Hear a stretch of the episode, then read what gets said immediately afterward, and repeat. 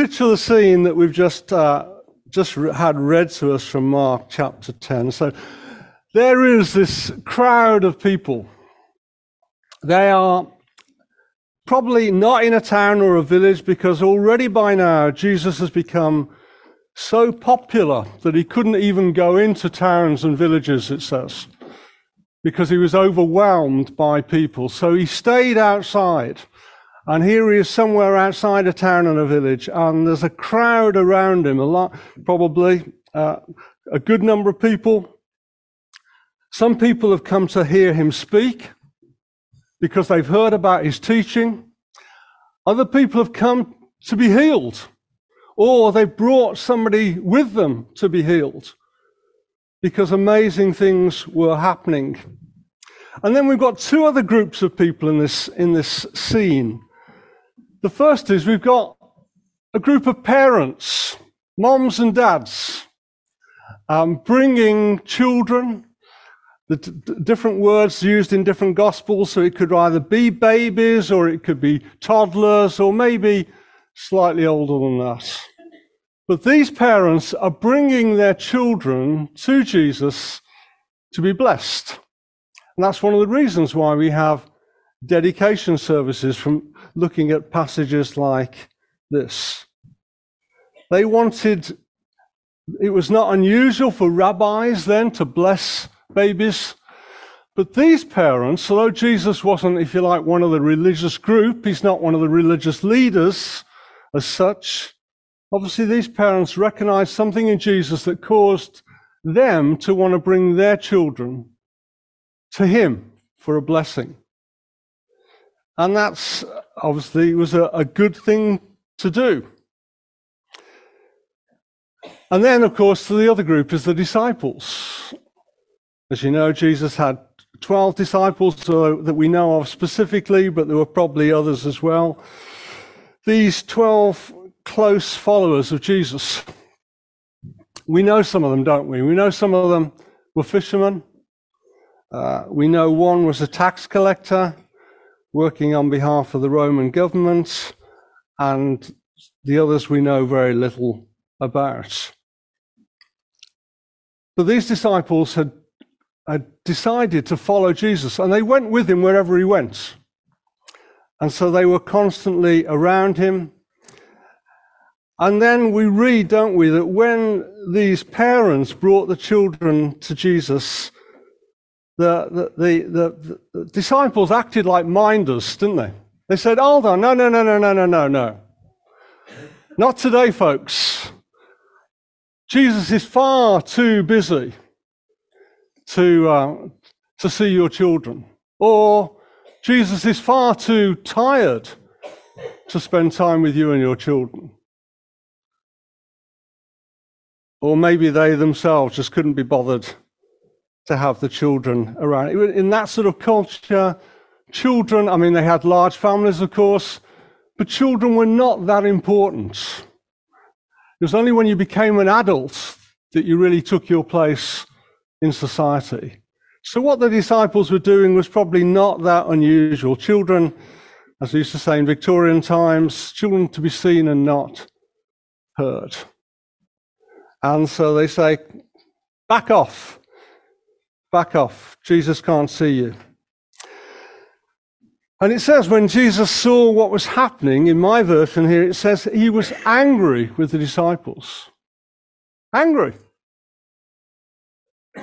He, uh, he was not happy at all about what they were doing.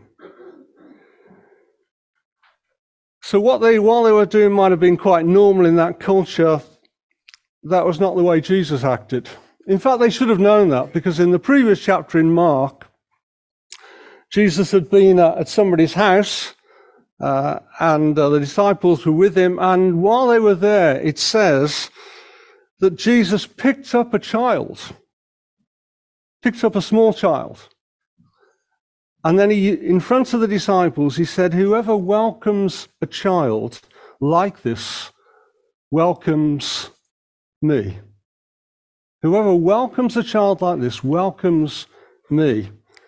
So they should have understood already that Jesus, to, to Jesus, children mattered. And the truth is, of course, that everyone matters to Jesus. We've had various slogans, haven't we, over the last couple of years about people mattering. But the reality is, to Jesus, everyone mattered.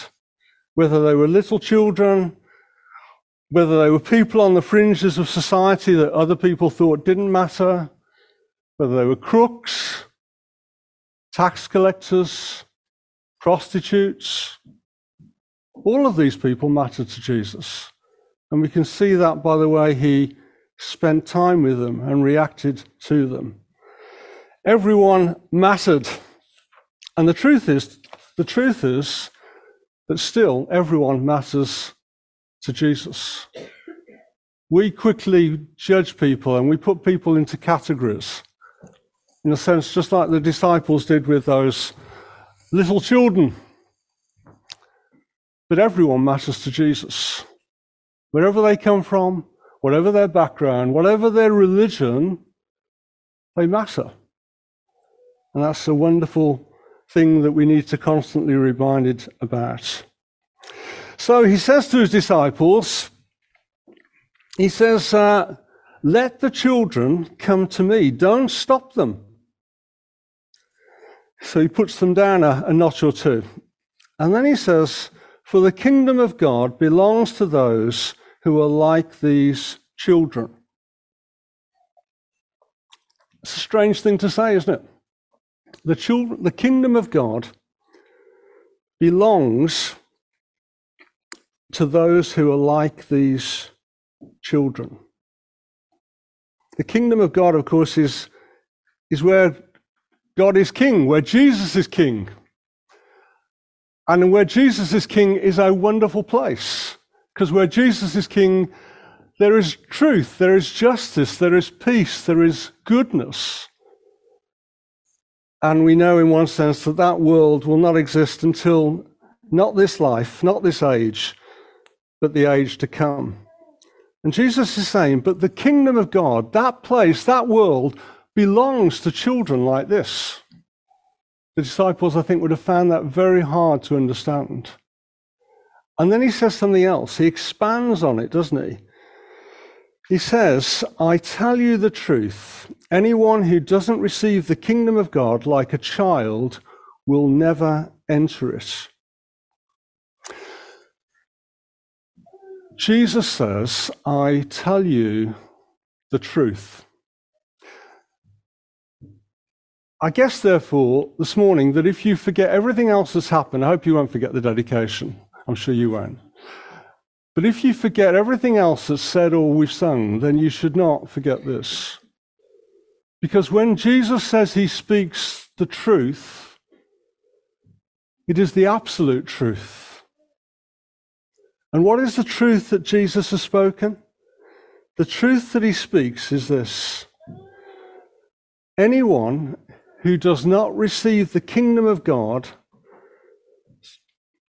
like a child will never enter it. If we do not receive the kingdom of God like a child, we can never enter into God's kingdom. We can never be part, in a sense, or enter into God's world. I'm sure the disciples were shocked at that. That's not what they expected him to say. So, what does he mean when Jesus says we need to become like children? We need to be childlike. Well, we can, I think we can tell from lots of other things that Jesus taught and that we can read in the Gospels. So, what are children like? Well, one of the things that children are like is that they are straightforward. I'm talking about little children now. Obviously, as they get bigger, these things change. But little children are very simple in a sense. I don't mean simple in their understanding, but they're straightforward, they're open, they're transparent. They let you know what they think. They don't go around beating around the bush, you know, or say things subtly or whatever else. If they don't like it, they say no. I mean, Kim was, she's gone out now. We were looking after grandchildren last week, and I came back to, to find Kim in a bit of a state. And I said, What's the matter? And she said, The trouble is, she won't do what I want her to do. She just says no. And Kim had tried, you know, persuasion and bribery and all sorts of things, trying to distract her. Four year old this is, and she just said, no, that's it. Children are very straightforward. And I'm sure they know that for Lacey as well. If they're not very happy, they certainly let you know. As we become adults, though, we get cleverer.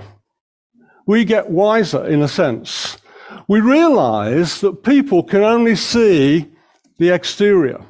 They can't see what's going on inside. And so we start, we learn to pretend. Yeah? We learn to put on masks. You see, you only see this. So you, when I, when I speak to you, you hear my words, but you don't actually know what I'm thinking. So I can say, it's lovely to see you. By the way, it is lovely to see you. I can say, it's lovely to see you, but actually I'm thinking, oh, what a pain. I wish I didn't have to bother with this person. Yeah? We, we pretend. It's what the Bible calls hypocrisy. It literally means wearing a mask. But Jesus could see the whole, whole person, which is why it was so uncomfortable at times being around Jesus, because he could see what people were thinking. He knew what they were really like, never mind what picture they presented. There is nothing hidden with God.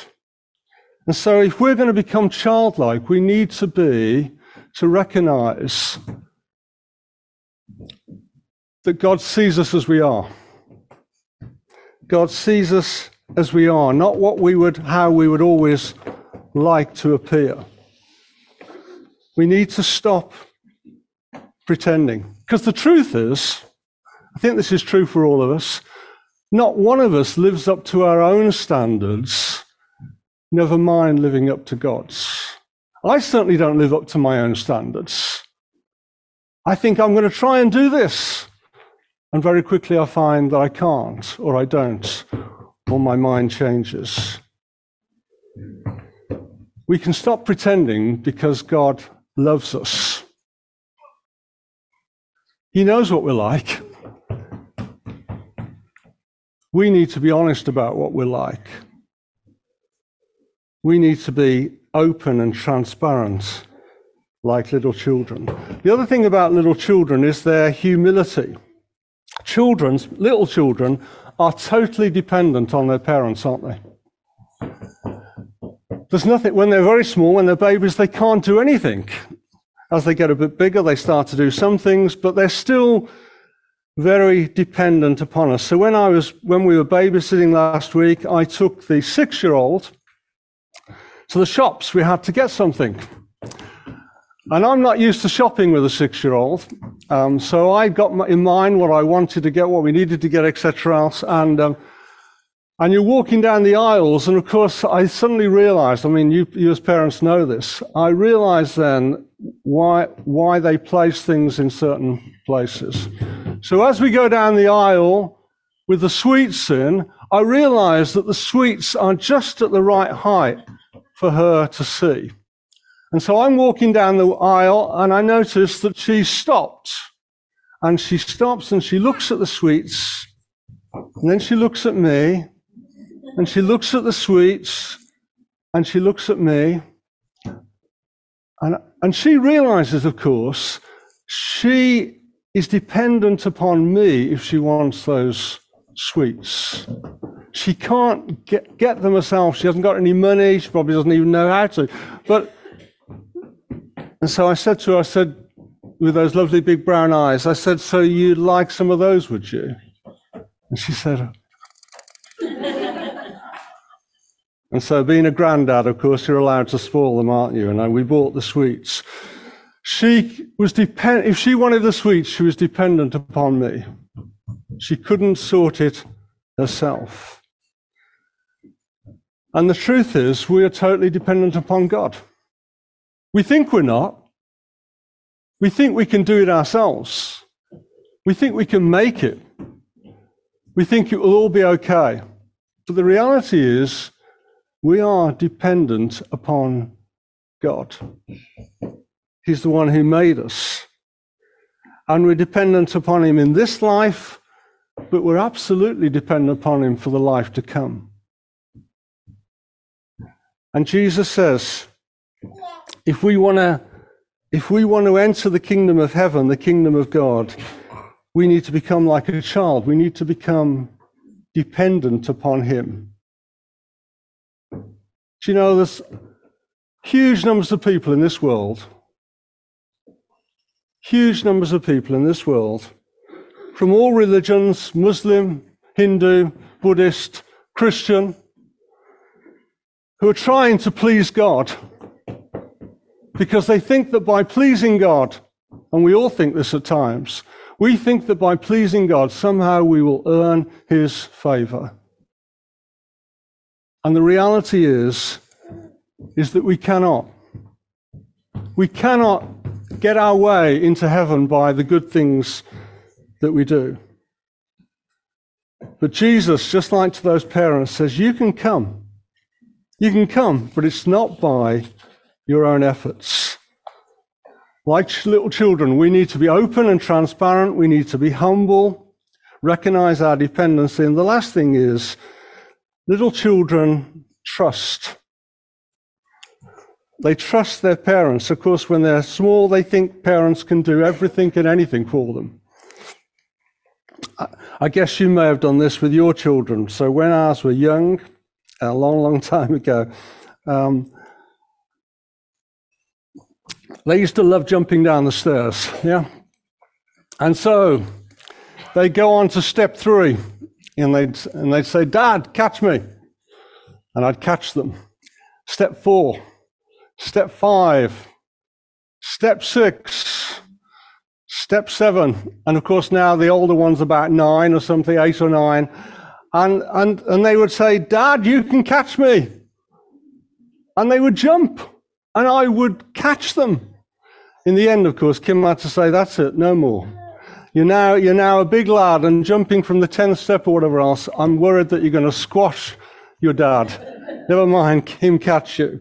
But they would jump because they trusted me.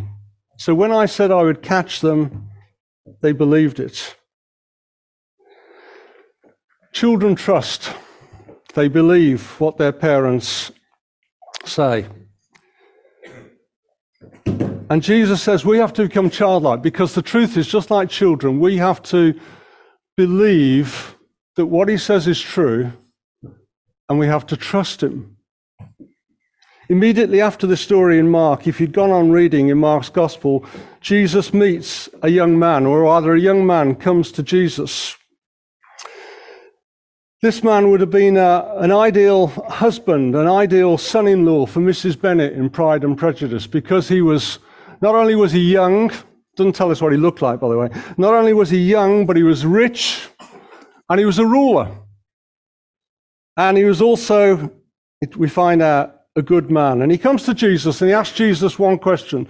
And he says, Jesus, what must I do to inherit eternal life? Great question. What must I do to inherit eternal life? Jesus said, Keep the commandments. He said, I've kept them all. And then Jesus said, There's just one thing you've got to do. And uh, you can imagine the man's face brightening. I've only got one thing to do. Yeah, Jesus says, Sell all your, sell all your stuff, give away all your money, and come and follow me. And we read what? What? We read that the man went away sad. Because the truth was, he didn't believe the words that Jesus was saying, and he wasn't willing to trust him. He'd rather trust in his riches.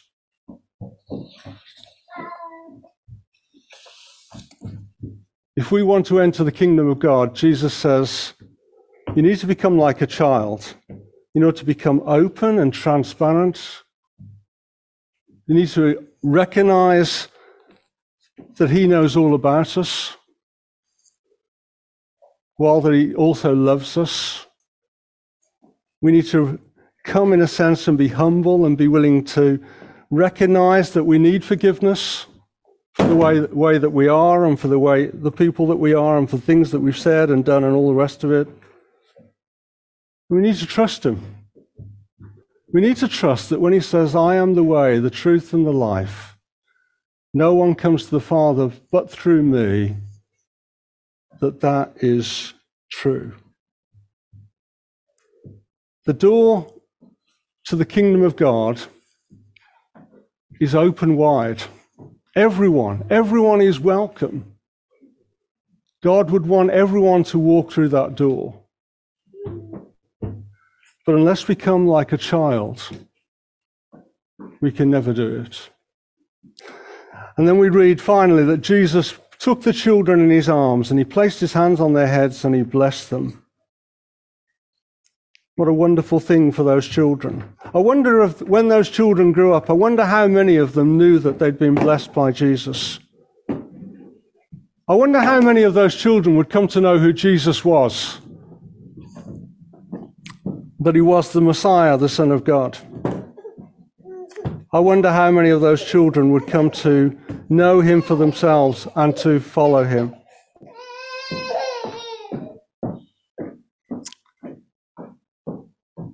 It's been good to have Lacey's dedication today, and we do pray that she'll know God's blessing, and indeed all the children here, not just Lacey, but all of them will know God's blessing in their lives.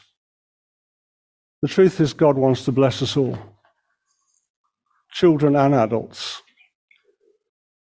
But if we want to know his blessing, then we need, as Jesus says, when he says, I tell you the truth, unless you become as a child, you'll never enter the kingdom of heaven. Let's just pray.